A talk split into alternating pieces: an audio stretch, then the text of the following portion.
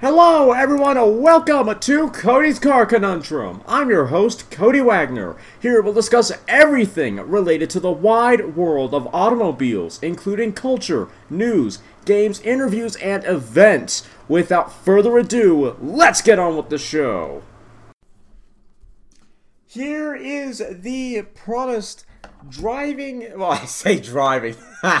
what I mean is riding, riding impressions that I had of all the vehicles at the RMDE.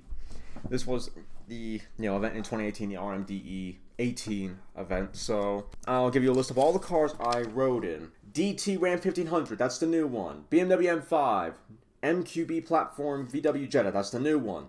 2019 Jeep Cherokee Trailhawk, the new, well, I say new, relatively new Nissan Titan, the 2019 Chrysler Pacifica Hybrid, the new, the 2018 Mustang Bullitt, the Volvo XC40, the Mazda Miata RF, the Mercedes E-Class 400, the Fiat 500X, the Kia Stinger, and the new Nissan Leaf. So, why don't we start with the 1500? This is Ram's newest generation of their fairly famed pickup truck.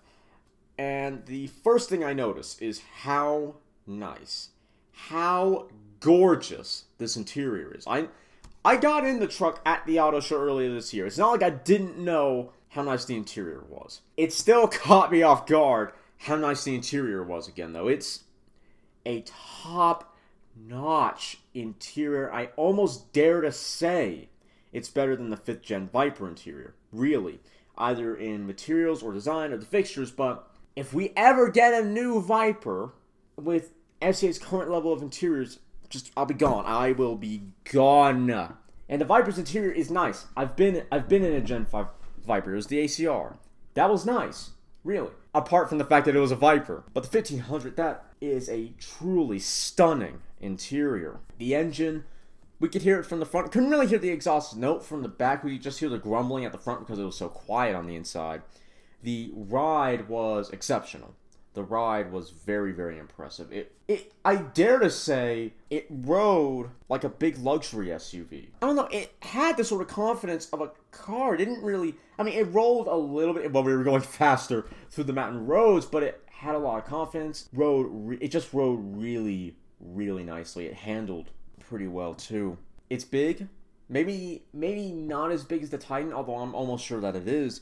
But it didn't when, when we're riding inside, it just didn't feel the the suspension masked how big it, it really was. It made it it didn't make it feel as big as it probably was. And that's a very big compliment. Didn't we didn't really test out the the subwoofer, so though if I, you know, could drive, I could probably go pick up a press, you know, a, a fleet one and then try that myself with my own music. But yeah, I was just very, very impressed with the way the whole truck just conducted itself. It was if trucks weren't made, if the 1500 was not a truck, if it was, let's say, a Ram Charger or a Tahoe competitor, it would be a darn good Tahoe. You almost forget that it's a truck. I mean, I, the only way you can't forget, I mean, for me, is the fact that A, I know it's a truck, B, there's a Ram logo on it, but it would make a perfectly a, an, a brilliant Tahoe Suburban and an Escalade competitor or Lincoln Navigator competitor because it's just that luxurious inside. That was just a really impressive vehicle all around. A really, really great, great vehicle. FCA did a really just a bang up job when they when they you know undertook the perhaps when they undertook the treacherous path of updating the 1500 because I've read a lot of comments about from Mopar from Mopar fans about how they don't like the looks of the new 1500. They say, you know, oh, it's lost its distinctive look. It, you know, because all the other trucks have bigger grills. Now the Ram just looks kind of subdued and thing and things like that. But I was talking to Ryan Nagode because he was there, and I, and I told him that it seems to be a little. The reception seems to be a little not hit and miss, but well, yeah, a little hit and miss. People who love it absolutely adore it, but people who hate it really don't like it. But what, what I said to him was, I really like it because all the other trucks are going for DS style giant grills, just absolutely one foot long and tall grills. Whereas, well, no, three feet, you know, just three feet tall and wide grills. Whereas Ram went They went the opposite way from the 1500. They went with a with a more buttoned up look. And he said that you know yeah they, they were seeing that too, but that's I find that funny because it seems like most people say, well, they need to do big, you know, big grill, whatever, because that's Ram's distinctive look. But if Ram had done that, it might have just looked like all the other trucks on the road, just a big giant grill. But you know, because they didn't, I feel that it's still distinctive because it's it's how Ram would do a, a, smaller grill. Not only that, but it's going against the trend of what all the other auto, uh, truck makers are, well, that automakers are doing. So the 1500 was probably one of the best best vehicles there. Just a really, it was really good all around. It was very just brilliant. The next car I will talk about is the VW Jetta. The Jetta. What to talk about the Jetta? The Jetta was underwhelming to to say the least. There, they had a Mazda 6 there. Unfortunately, I didn't ride in that. I, I wish I did because that would have made it for a great comparison. But the Jetta was kind of, as as my good friend David said, it's a good mode of transportation, and that's really about it. Maybe apart from the fuel economy, there's not. There's nothing, maybe outside from the fact that it's a Volkswagen, that would make you go, okay, well, I'm gonna buy this over a Mazda 6 or or any of its competitors. It was quick. It had a peppy engine, not not exceptionally so. It rode nice. We didn't really push it though. I don't know. It was just kind of bland to me. If okay, if the Camry is supposed to be the Jetta's competitor, it we might have come to a point where the Camry has got more character than, and I say that loosely, but it might have more character than the Jetta, and that's that's a little sad. It I don't know. It, it the Jetta will have a lot of trunk space. It was comfortable inside. It it's not that it was a bad car. It's just it's sort of like the non-car person's car. And what I mean by that is if normal people were to make a car, the Jetta would be it. Totally uninteresting, but fine at everything. Sort of like a jack of all trades, but a master of none. That's that's kind of what it was like. Just not very noteworthy. The next car was the new Cherokee Trailhawk with the 3.2 liter Pentastar, not the 2 liter turbo. Much to well, to my slight disappointment. And the Cherokee Trailhawk, small on the inside. And I don't know if the guy I was sitting behind the Jeep representative, Jordan, I don't know if he was tall or if the Cherokee's interior is small, but I had less, I think if I remember correctly, I had a little bit less leg room sitting behind him than I had sitting in the, on the same side of our of the family Tiguan. I was very very surprised by that. The rear seating the rear seating legroom wasn't bad for me, but I'm only 5'5", so if you're 5'8", you might feel a little cramped. The headroom was pretty good, but again, if you're a little bit taller, power. I don't know if David really got on it when we were when we were getting onto the on ramp, but we moved, and that was really about it. I wasn't. I don't think we really got on it because I. I think if we did, I would have heard the engine a little bit more. It just sounded like the engine. Okay, when when we were merging, it sounded like David was maybe less, slightly less than partial throttle. So not so enough to get up to a speed, but not really pass anyone. So it probably would have been a bit more impressive, but I think the two liter probably would be the preferred engine uh, in the lineup. The interior was nice. I sat in the back this time actually, so I didn't get to mess around in the front. But the rear door and that so that had that had a surprising amount of plastic to me. There, there it's like it's like a where the door panel was like a plastic mold. Just the, the the whole interior door panel, it went from top of the door panel down to the B pillar just before just before there was a seam on the floor. Like three quarters of the way to the floor. And that whole bit was plastic kind of a hollow sounding, kind of a cheap hollow sounding plastic too. But I was I was surprised by. I was a little disappointed in the plastic. Mostly, you know, because I'm a Mopar guy, but but I was surprised by just how big the piece was. I'm like, you could sled. It was big enough for me to sled on if I was in the fetal position.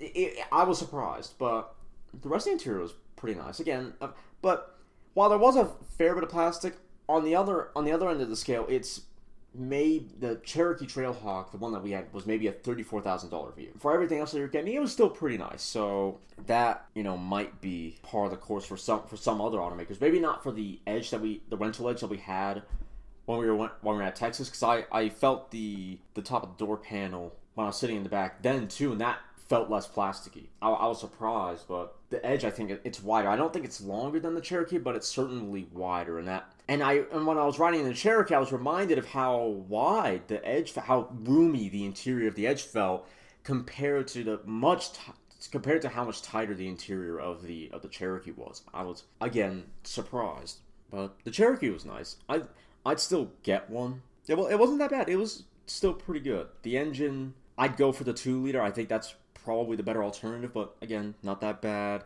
The interior was pretty good, probably a bit better in the front. You could probably get some more luxurious items to sort of up the to make the interior feel a little bit more upscale, but overall, really good. We didn't do much that we did a lot of highway driving because this was early on, so not much to say from the driving dynamics, maybe other than the road noise wasn't that bad. A little bit louder than I expected, but it wasn't that bad.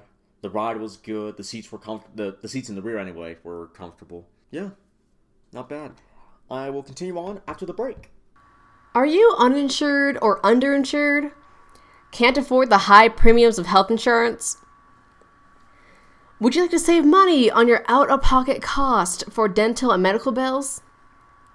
If you answered yes to any of these questions, request more information at http colon slash slash www.ownyourhealthcare.com slash alternative dash healthcare solutions or call Dr. Taffy at 303 dash 576 dash 0670.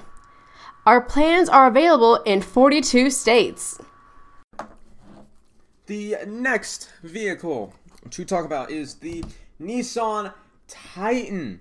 This was probably the most, or at the very, maybe the least impressive vehicle, easily the most disappointing vehicle that I rode in. I will be completely honest, I didn't know what I was expecting getting into the Titan. What I mean by that is I had no idea what to expect getting into the Titan, as I had never really looked at the interior photos before. So when I got in, when I opened the door, all I see is a sea. Just a sea of black plastic. That's kind of par the course when you look when you realize the fact that it was the midnight edition, so it's kind of like the um the blacktop cars from Dodge, basically just an all blacked out version. Okay, every automaker does it. That's basically what it was. But the problem I think is that Without having the contrasting colors of any kind, it made the interior look cheaper. I looked at the the latest Titans interior.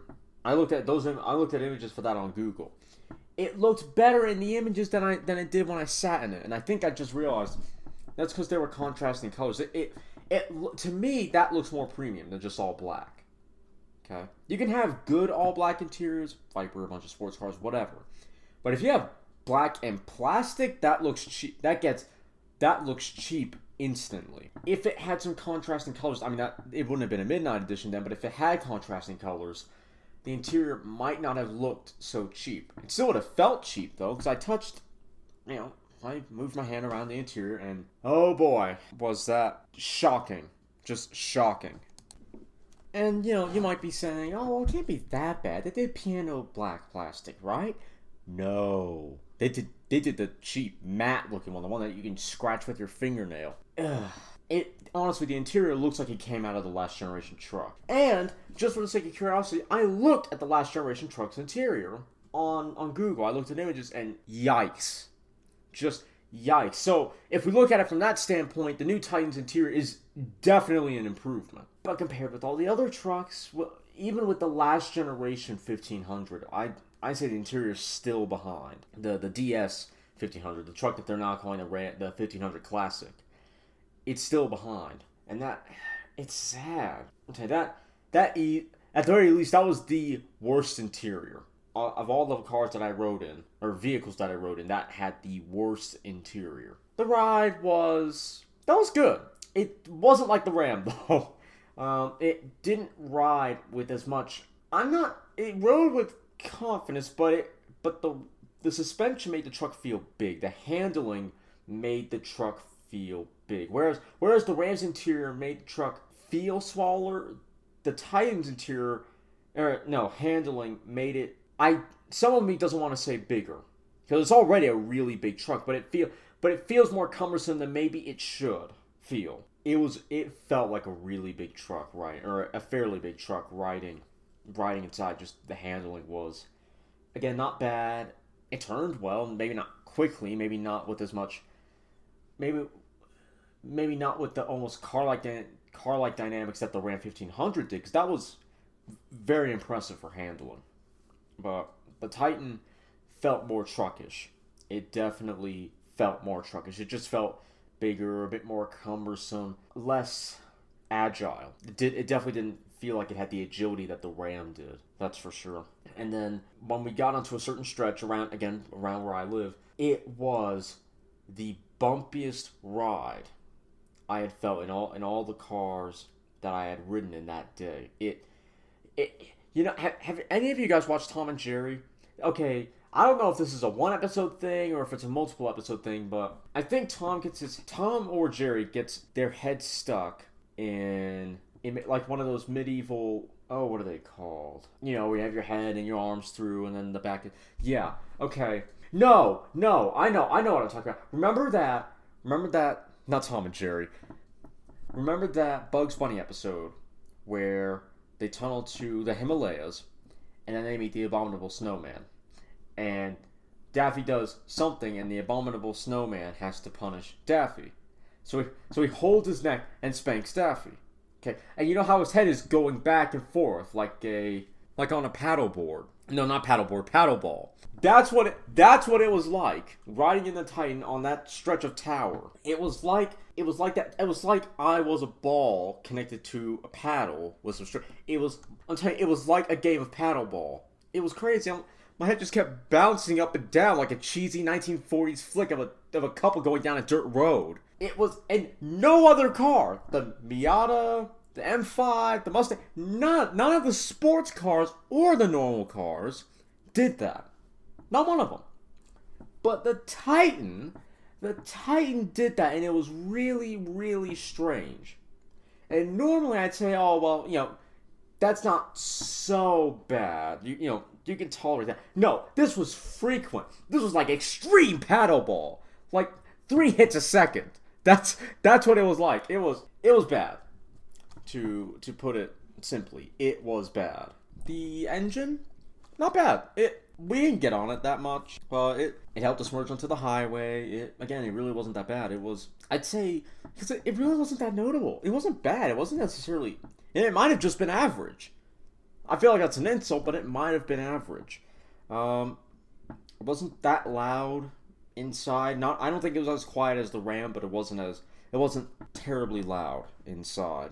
Center stack, that the infotainment was pr- uh, probably one of the most disappointing too, because it, it looks. I know that FCA has one of one of the best systems that you connect in, in the automotive industry, but it does surprise me to see some automakers have, I'd say, genuinely terrible touchscreens or you know, infotainment systems. And once again, the Titan, I didn't mess with the menu that much, but the one thing it did look was outdated. Like, frankly, the rest of the interior. Again, it really, oh, oh, it. Mm, I was very unimpressed. I was very unimpressed. And then I, I was riding with Mia, and very early on in the ride, we I don't know what station we were on, but she blasted the radio. It kind of it kind of hurt my ears. I got to be honest. She just turned it up. I'm like, okay, you know, you know when you have that one friend who jams the radio, and you're trying to be like this people where it's like, you know, this is fine, but it's really not. You're looking around awkwardly, kind of awkward smiling. It's like, yeah, this is great. Please end this. That's what it was like. It was um a little embarrassing. I I won't lie, it was a little embarrassing because it was just so loud, so so loud. And I, I guess you might be wondering if if the if the if the speakers were any good. Um, I'll be honest with you, I don't know what what constitutes as a good speaker. Mostly because I'm just not that picky about it. So I don't know what to tell you there. I all I can tell you is that they were loud, but I don't think there was a ton of bass. I think because there there was a bit of bass, but I think that was just due to the volume rather than the actual, to use a word to describe itself, bass of, of the of the speakers. So yeah, the Titan was easily the least impressive vehicle there for me. The ride was a little bit lackluster, probably what a truck would ride like, but but the bumping, the paddle ball effect down the tower that that was disappointing. The interior was just utter it, it's incredible that someone could still make an interior like that. That's what that was.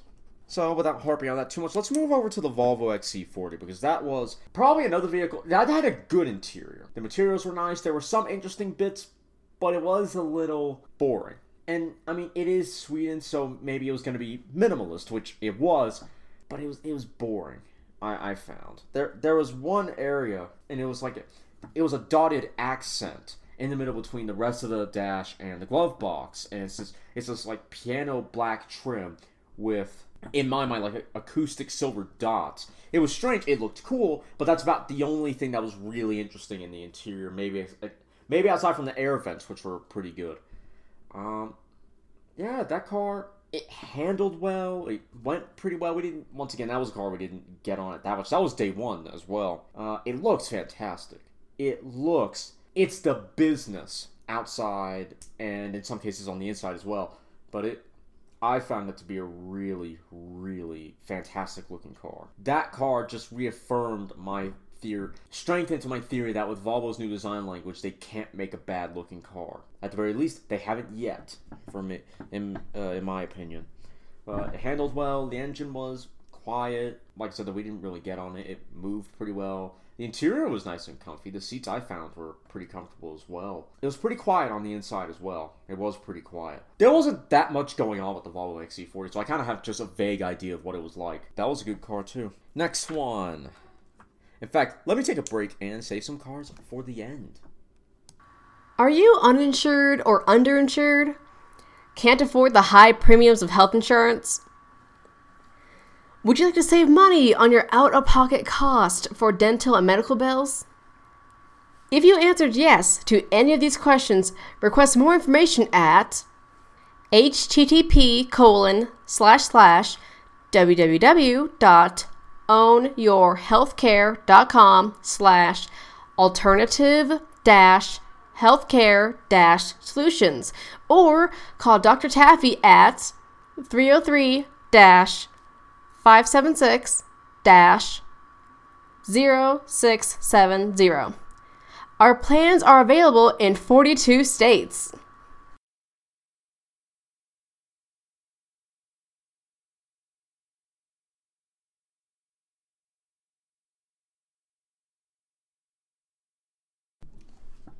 Alrighty, let's move on here. I'm trying to say the best for last.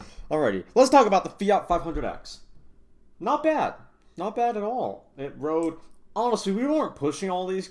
Well, most of the cars we weren't pushing. So it's kind of like say, oh, it rode, blah, blah. Because honestly, you're not really going to push your car hard enough during daily driving to really, I'd say, set it apart, except for subtle nuances. So what are you going to do? But the 500 did ride well. It was pretty quiet. The interior was nice. Maybe I really wasn't expecting as much plastic as a, as a few of these cars had. But uh, then again, the 500X, I think it starts for less, way less than 30 grand, and I think you'd have to go crazy on the options to get it to 30 grand. So what are you gonna do? And it really wasn't that bad anyway. There were there were some nice areas. If there's one thing that lets the 500X down, it's the engine. We didn't have the 1.4 turbo. I don't even know if you can get that in the 500X.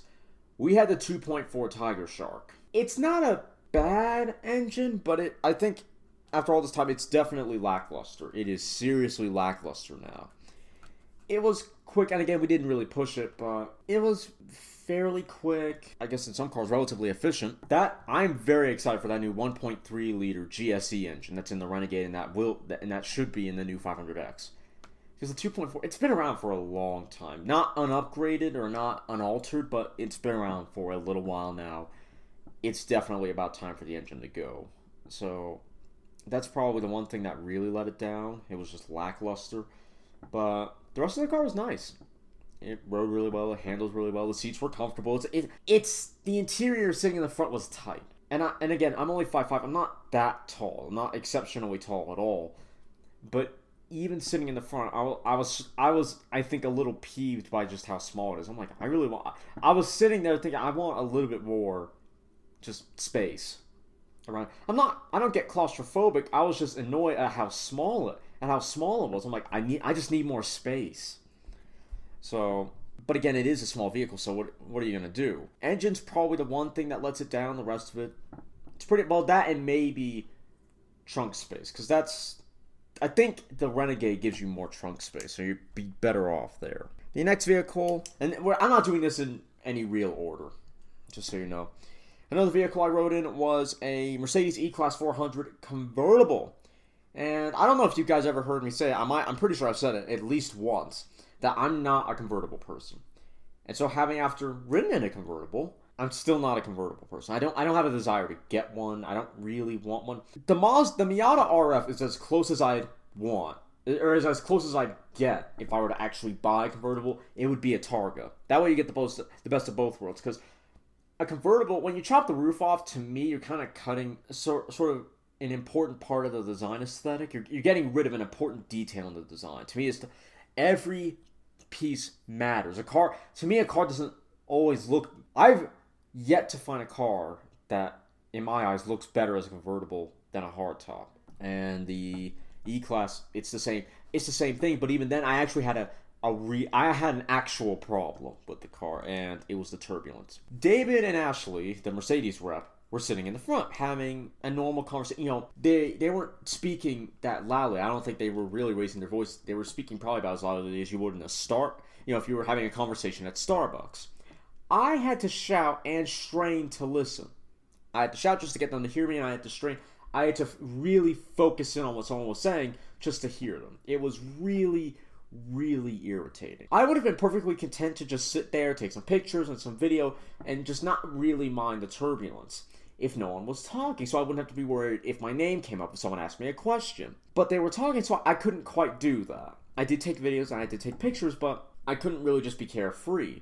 So I mean, until I decided, until I really started getting pretty apathetic about it, and I was like, oh well, I'll just have to wait till we get, you know, sort of in town. But yeah, turbulence in the back where I was because I was in the back seat. It was the worst. The front didn't seem to be that from the from how quietly they were able to speak in the front. I was making the guess that it probably wasn't that bad in the front, but in the back it was atrocious. And don't and trust me, the car has a wind disruptor. It I honestly don't know if not having it would have made a difference. And it probably would it probably would have been just god awful if it was if it was gone if it wasn't there but it was still it was still very unpleasant.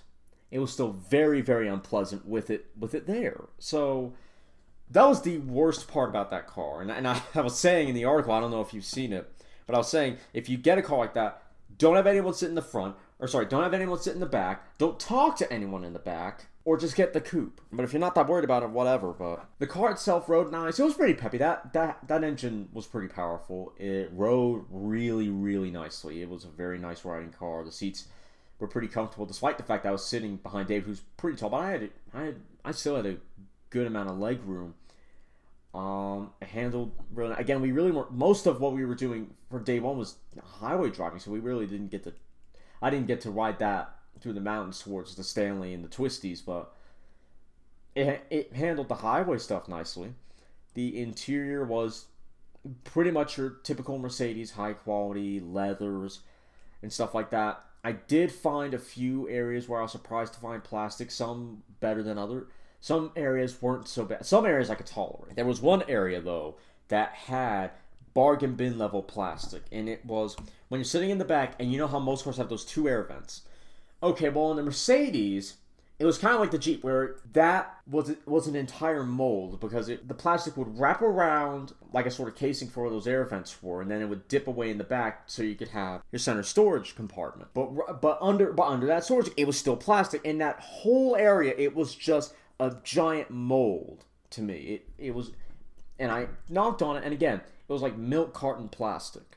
I was surprised. I was shocked, but that's what it was and then I go to the top of, and it's not really a door panel, but if there was a door there, it'd be a door panel. But right, right to the top of the, right to the top of the uh, of the interior panel where the window was, because I was sitting in the back, that was also plastic. That was that was actually a better plastic. I still think if you're, and that was an eighty nine thousand dollar vehicle. I still think that if you're paying specifically for a luxury car like that, areas like that really shouldn't have plastic. But then again, it's not really a Rolls Royce. It's you know it's a Mercedes. So maybe I mean maybe you could get a more luxurious interior and get rid of that. But I could I could forgive the the two air vents in the back. I could forgive that whole housing being plastic if it was made out of the same better higher quality plastic that the arm that the top that the sort of armrest was not the prop not a proper armrest in the middle of the seat but where you'd rest your shoulder well, not where you'd rest your elbow well it's the same thing where the window was if it was made from that near the sort of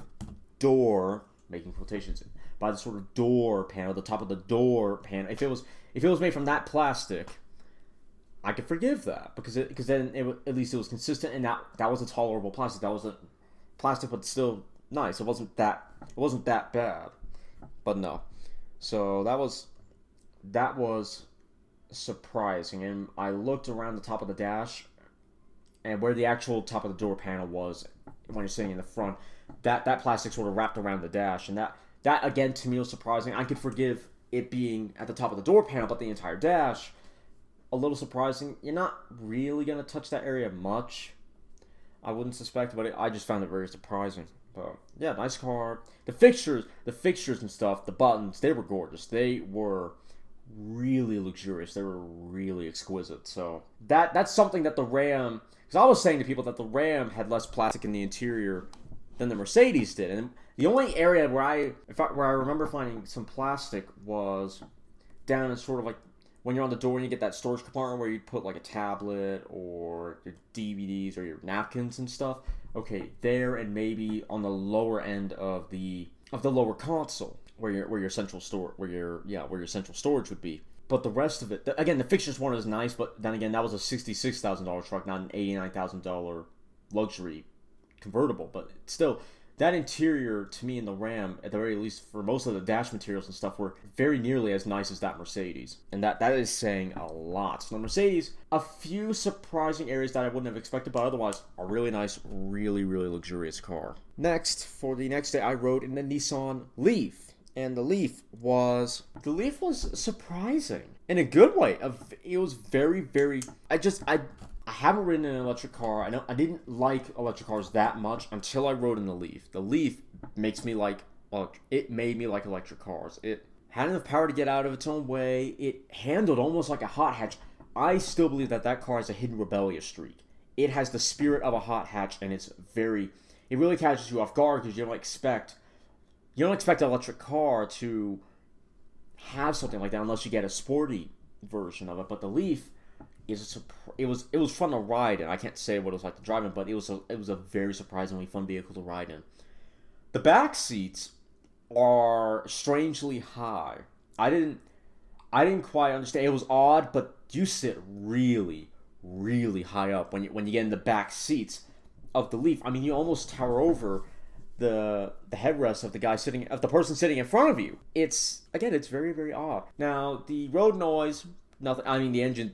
No point talking about how quiet that was because it's electric, but the road noise wasn't that bad. It was better than I. It was a lot better than I thought it was going to be, and it it's made me more open to why some people would would get an electric car. It because it, it, the Leaf is the perfect. Electric cars really are good for urban environments, sort of like living in the city, a sort of Chicago, New, less busy New York style, where you live, you know, a place where you where everything's maybe just a few miles away, but you can't be bothered to bike.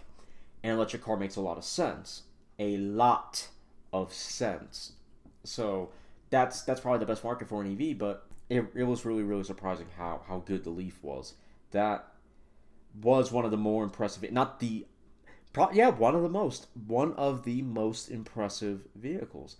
The interior, as Matthew and Chaba was saying was surprisingly plasticky. Well, not even surprising. It was just very plasticky, uh, kind of like hollow, hollow type of plastic. But then again, when when you have to get when you need to get more than 200 miles or just about 200 miles on a battery, and batteries already cost so much, you you're going to cut in some areas. And I guess the interior was it had a nice design, so at least at least it had that going for it, much like the Jeep Cherokee. So I can I can forgive most of the interior of the material choices if it has a nice design.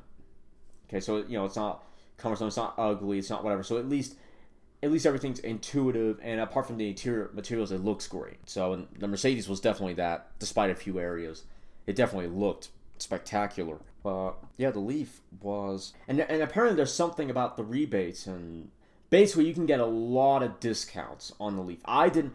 I don't buy cars, so I didn't understand it myself, honestly. But from all the gasping and from what the one guy was saying was just how darn impressive it was, I think it's it's very noteworthy. If I can't explain it, but if you're in if you're in the market to look for a Leaf, I'd say if the hopefully your dealer will tell you. Ask them about it. If they won't, either go to another dealer or try and get it out of them. Probably won't be that successful, but it's worth a shot.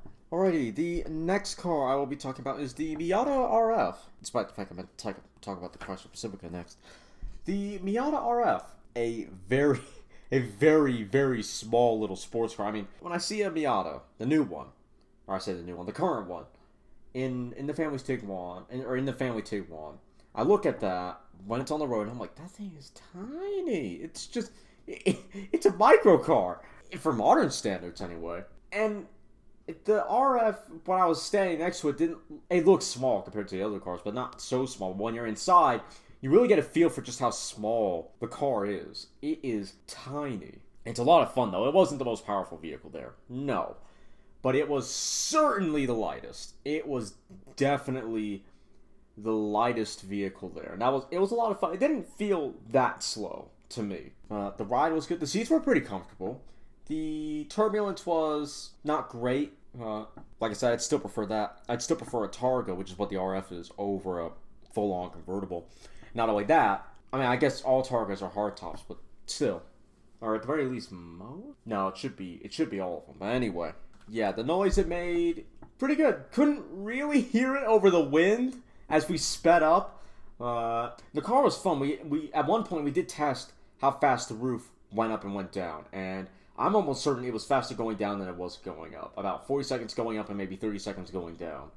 It, it seemed really, it seemed fairly slow going up to me. But and another thing, you have to hold the button down to make it go up or go all the, to make it go all the way up and all the way down. It, it's not a one, it's not a press one and done type of type of deal, which was a little interesting. Uh, yeah, and then I rode, I rode actually I rode in that car twice. Once, once with David, once with Mia, and Mia didn't drive it as long as David did. I think we actually got up onto the highway in the Miata, whereas Mia didn't go as far. We ended up, she ended up doing a U-turn and she whipped that thing around. I'm telling you, that the either the car is really small or the turning radius is really impressive. It's one of the two, but it was the handling's really good. It, it was a really, really fun car. It rode really well though. It I'd say better better than the Titan, which was a surprise to me because you know the Miata's a little you know it's a little sports car. It would be I I thought it would be maybe just a little bit stiff, good handling, all you know all your sort of typical sports car stuff, and it didn't do the paddle ball thing that the Titan did on that on that stretch of tower. And so that that was I mean again neither did the Mustang or the M5. Really fun car. The interior that, that was pretty nice, kind of small. I don't think there was any cup holder. No, there were cup holders and it encroached on one. Blocked something. I don't really remember what. It's a fairly small interior, but it, it to me looked like a lot of fun. To, eh, or it, it was a lot of fun to ride in. A lot of fun to ride in. The interior, I could see how it'd be small for some, but I didn't. It was just hot. It was hot because the, the roof was down and the sun was beating down on the seats. It was hot. It was terrible. I didn't feel too tight. I personally didn't feel that that claustrophobic or anything. It wasn't awful. The next car I rode in, I've saved all most of the performance cars for last. The the next car I rode in was the Chrysler Pacifica Hybrid. Now I know most people are like, eh, eh, minivans. This isn't, and that's kind of it's really lame. It's really dumb, honestly, because the Pacifica really is a perfectly fine family vehicle. It doesn't it doesn't handle like a so, like a soggy loaf of bread. The rigidity of the body isn't like a camp isn't like a camper van with no roof. If, if any of you have watched Top Gear Clarkson era, the later seasons where they're going camper van racing with the Mazda CX-5 and the Tiguan R and the, the Caravan, all you, you'll know what I'm talking about. But yeah, it, it just felt like a really, really big. It felt like a really big hatchback. And I mean, in, and I say really big in comparison to other hatchbacks. But that's what it felt like. It just felt like a big car. It rode, the handling dynamics a car. It rode really nicely. The seats were comfortable. But the one thing that was different, obviously, that isn't the same in a hatchback. is just how open the interior was.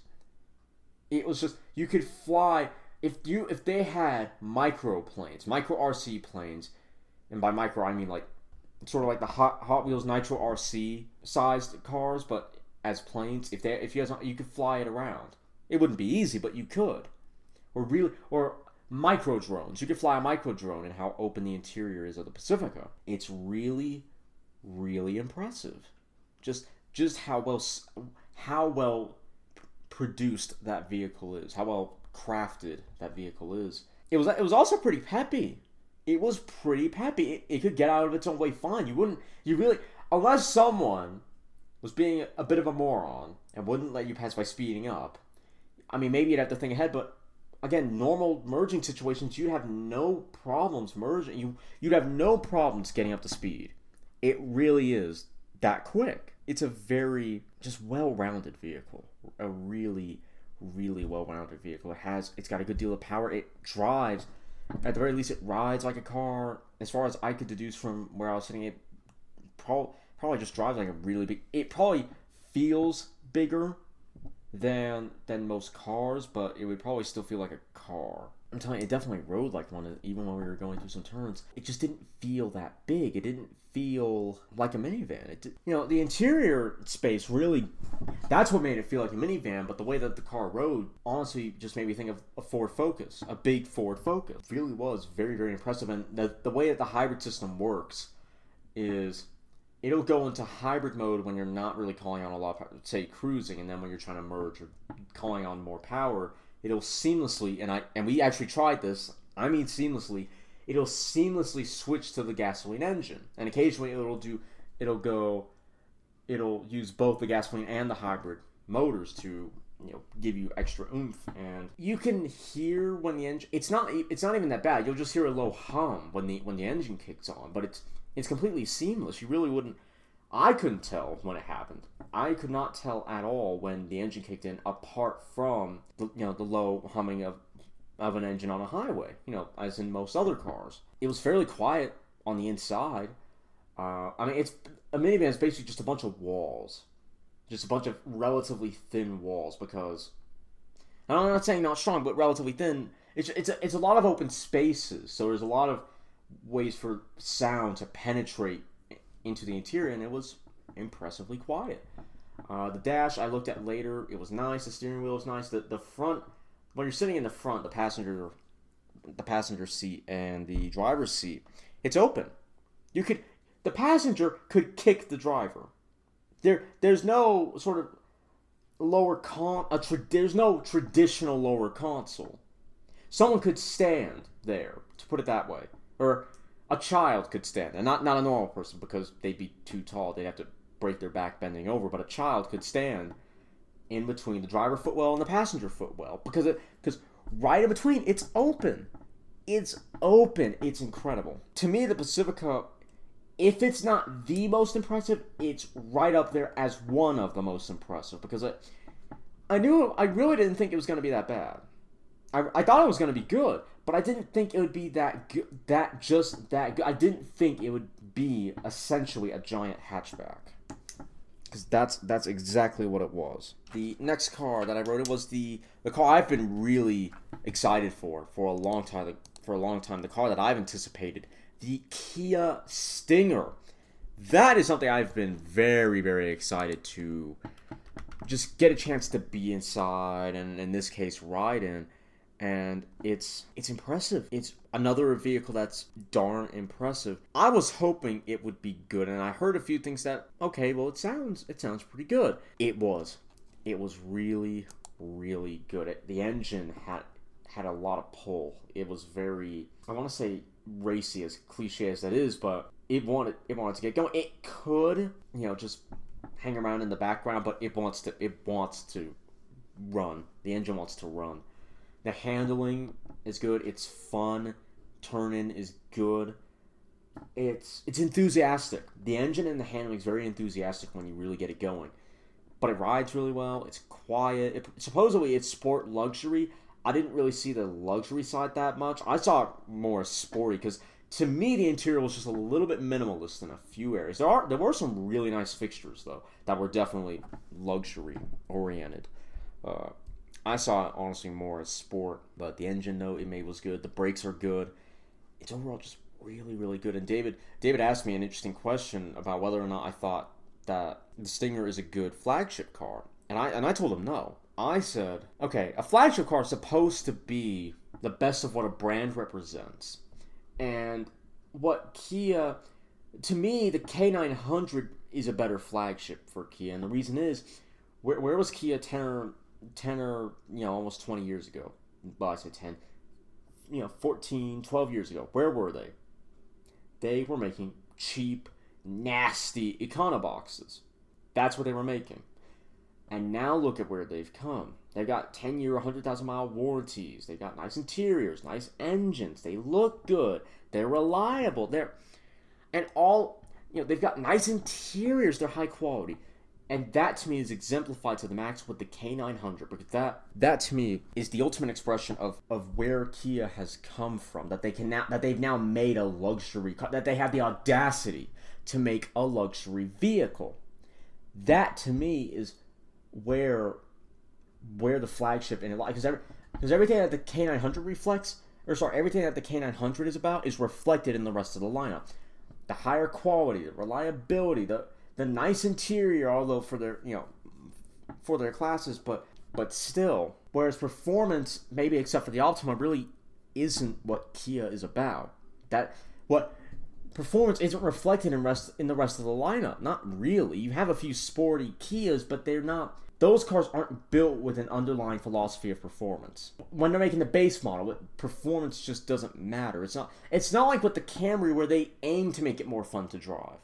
They have Kia has fun to drive models, but they don't make their cars necessarily fun to drive from the get go. At the very least, they didn't just a few years ago. I don't. I can't really say much about their newer models, but that. But that's my point. Where you know Kia's been constantly striving to improve on their quality, the interiors, looks, the engines, the reliability. They're, and I say improve the but you know have great warranties and things like that. And the K900 again is the ultimate expression of where Kia. The K900 it's the it's the best symbol of where Kia has come from and where they are now.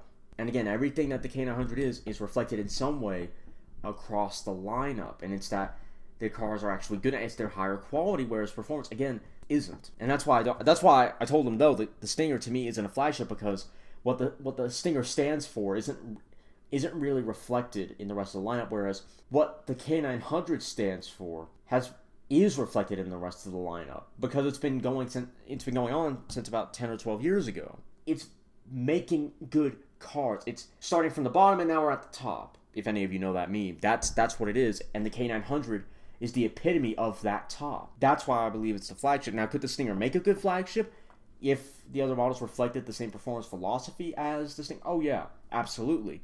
And as and as Kia's first attempt to make a performance, you know, sport luxury vehicle, they've really, really done their homework. They've done a just a splendid job.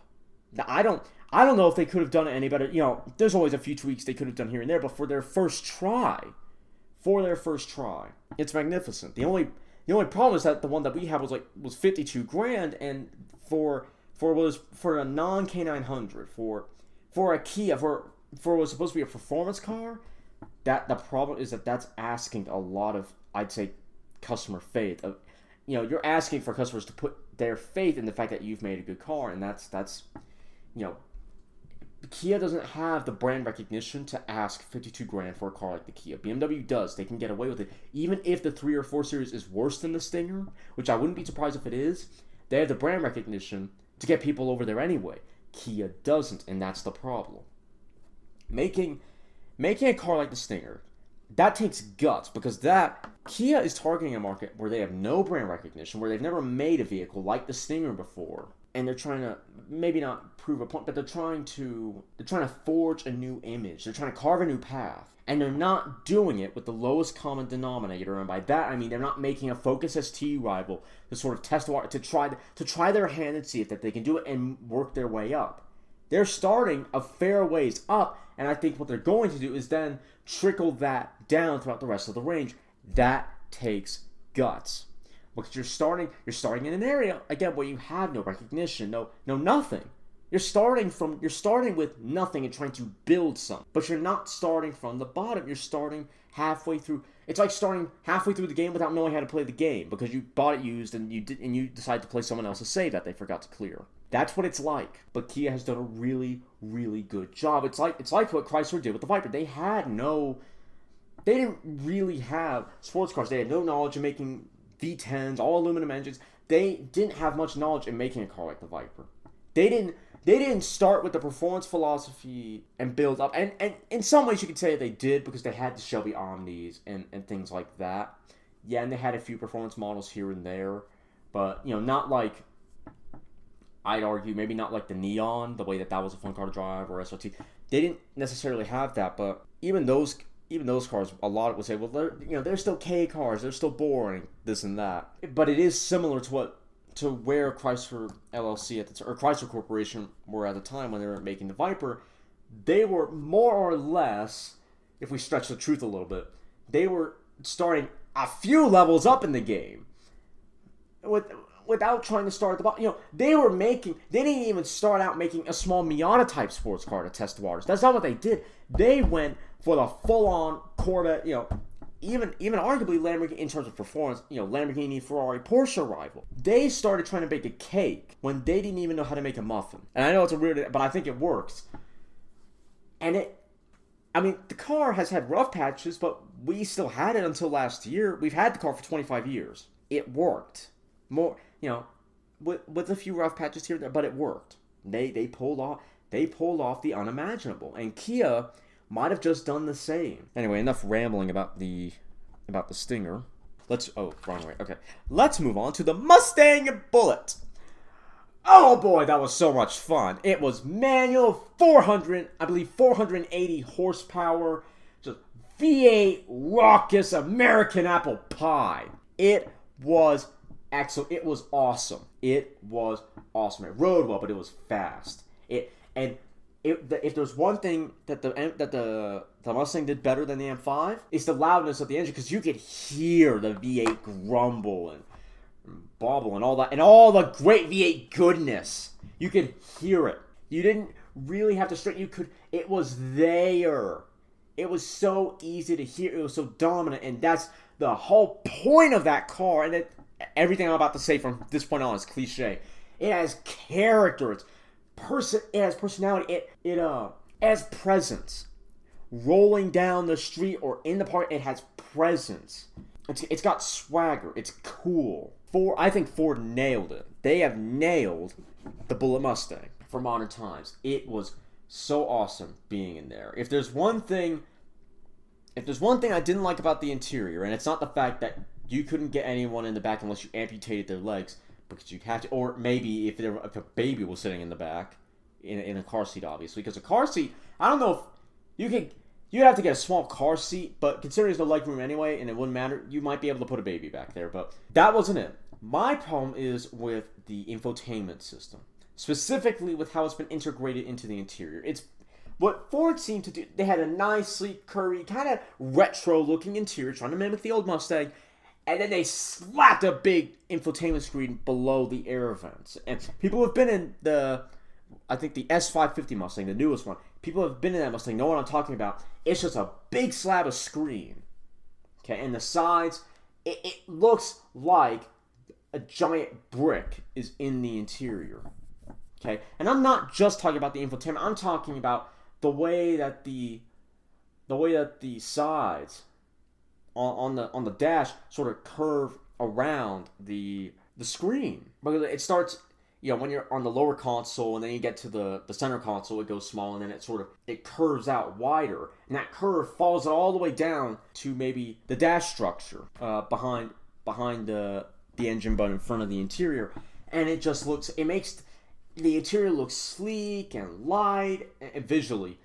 And um, just that sleek. And then you have this great weight, this great visual weight to the interior that is this square slab just above the transmission tunnel, or you know where that where you know just above the the area where the transmission tunnel is that has you know the gear stick and your cup holders and things like that. But further up where your HVAC controls are. You again, you just have this great slab, and it that's the worst part of the interior is just that great big slab because it it, it weighs the interior. It's it's a to I couldn't drag my eyes away from it. It's a focal point. You just your eyes just keep drifting down to this great weight because it's so distracting. It's very very distracting. So you, it's really hard to tear your eyes away from it because you just drawn to oh gosh, it's a dumbbell in the interior, but. That, that was the worst part, but the rest of the car, that was not so minor, but the rest of the car was fantastic. It was loud, it was rocking, it was comfortable, very, very comfortable, but just a whole lot of fun. So much fun to ride, and it was, it was great. It was really a great car to ride in. And again, the sound, the sound was incredible. That, that just the engine howling, howling at the back, fantastic. Last car, the last car. This is the best. I say the best for last. The BMW M5. it's a 600 and either 640 or 650 horsepower, four door, all wheel drive, twin turbo V8 Maniac. It's just a lunatic when you want it to be. But when you want it to be, it has no problem getting into that car. It has no problem pulling off this Jekyll and Hyde effect of switching over to this to this other personality. It is crazy awesome how it's because it pulls. The Mustang, the Bullitt probably could have been a bit faster without the manual, or if you decided to shift faster. But the M5 would have, would still be faster. It pulls. It's relentless. It just keeps going and going and going, and your sense of speed, your sense of speed is completely thrown off. I was riding with the guys, the team Clearcoat guys, Dave and Ian, and Dave said he asked all of us in the car, "How fast do you think we're going?" And I said, "I said 65." It turned out we were maybe doing 75 or something. It, it, you think you're going slower than you are, and then you look down and like, ah! you're going incredibly fast. You're going just way, way faster than you really think you are, and and it, and it there's just no problem going faster. You can. It's a lunatic how how because it, it's a surge. It's a sort of villainous surge of of relentless of, of relentlessness. It's it's just never ending. You just keep going and going and going, and you wonder and you wonder when it's gonna stop. It doesn't stop. It keeps going. It keeps it keeps revving. It keeps revving. The noise is getting louder. It wasn't as loud as the Mustang, and that's my only complaint about the M5 is I wish you could hear the engine more. It was too quiet inside. I, my thing about a performance car is if I'm gonna get it, I mean, it doesn't have to be ridiculously loud inside, but I want to, you know, I want to hear the engine because it's it's music. It's wonderful music, and and in the M5 it was a little bit subdued, and that was a shame. And I think we even had the exhaust open. Maybe maybe we didn't, but it was still. Oh boy, that was a lot of fun. A lot of fun to ride in it. The ride is great. The steering, I guess, was fine. I mean, it was me, Lauren, who runs, I think she runs Trusted Auto Professionals. I don't know if she runs it, but it looks like she does. It was me, Lauren, Dave, and Ian. We were all in the car, and then she confesses that she hasn't driven it for two days. I mean, there were some cars I didn't get in on either day, honestly, but she confesses that she hasn't driven it. So, and, and by this time, we're sort of going back to the to the hotel parking lot where all the cars are. We pull Dave or no Ian pulls over. We driver swap. Lauren gets in the car, and I have to tell this story. I've already told the story maybe four times. I think two or three to my family, and then maybe one to someone. I don't know. No, no, no. Most most was with family, but Lauren gets in, and holy mess! if if the M5 was a horse, you might you might know where I'm going with this. If the M5 was a horse, she was cracking that whip like nobody's business. Just she would give the horse a bald spot right right on its thigh. She was she was making that M5. She was putting it to work. She was not giving the M5 an, an easy time of it. And Ian got on it a fair few times, yes, but Lauren Lauren was way more aggressive, way more aggressive about it than Ian was. It it was than Ian or Dave. No competition. Just way more aggressive with it. You you would not believe. You, you simply wouldn't believe. I'm telling I it was a little bit scary, but it was so it was so hilarious. It was so much fun. That was easily probably the best ride. I'm so glad I decided when I saw that M5, I was like, I should really get one more ride. And and I ran up and I faked. I didn't really want to knock on the window because it looked like they were having a conversation. So I just, I, I just put like a, a displeased face, and I'm like, sort of like a how could you know how dare you ride without me? And I was just like fake knocking really really aggressively, and I got. I'm so glad I made that decision because I am so glad I didn't miss out on that. It was awesome. It was crazy. It was crazy. But but when you're not when you're not just torturing the M5, when you're not doing that, it's it's your typical executive saloon. It's your ticket. It's your typical executive sedan. Perfectly comfortable, just so supremely comfortable. A really gorgeous interior. That had a really, really, really nice interior. I, I like that interior a lot. It was kind of the dash. It, it was kind of um, the the way it was laid out wasn't very. It was kind of splattered. Everything was kind of splattered everywhere. There wasn't really a clear direction for everything. It was just it's just where the center console was, where your infotainment stuff is. It was just a it was just a, a mishmash of buttons with no clear direction, no rhythm or rhyme. It was just to put it lamely, just a blob of buttons there. That that that's another criticism, but it was the M5 was the craziest. That might have been the best vehicle there. it was so much fun. It was so fast. It pulls like no one's business. It it was good. It was tight. So that's all the vehicles I rode, and that is my impression of all the vehicles that I rode. And I hope you all enjoyed. I'll see you all soon. I'm telling you that that whole that two day those two days were awesome. So much fun. So much fun. I'll talk to you guys soon. You've just listened to me probably ramble about some cars if I'm being honest. If you've enjoyed me passionately talking about lumps of metal on wheels, then why don't you follow me on Twitter at CodyCar, C-O-N-U-N-D-R-M, or check out my website, www.codyscarconundrum.com, for articles and other car-related content. If you have any questions or would like to become a sponsor, send an email to drtaffy777 at gmail.com and put sponsor in the subject line. Make sure to follow me here or any other platform so you don't miss out on more full throttle content. Thanks for listening. I'll see you all in the next episode.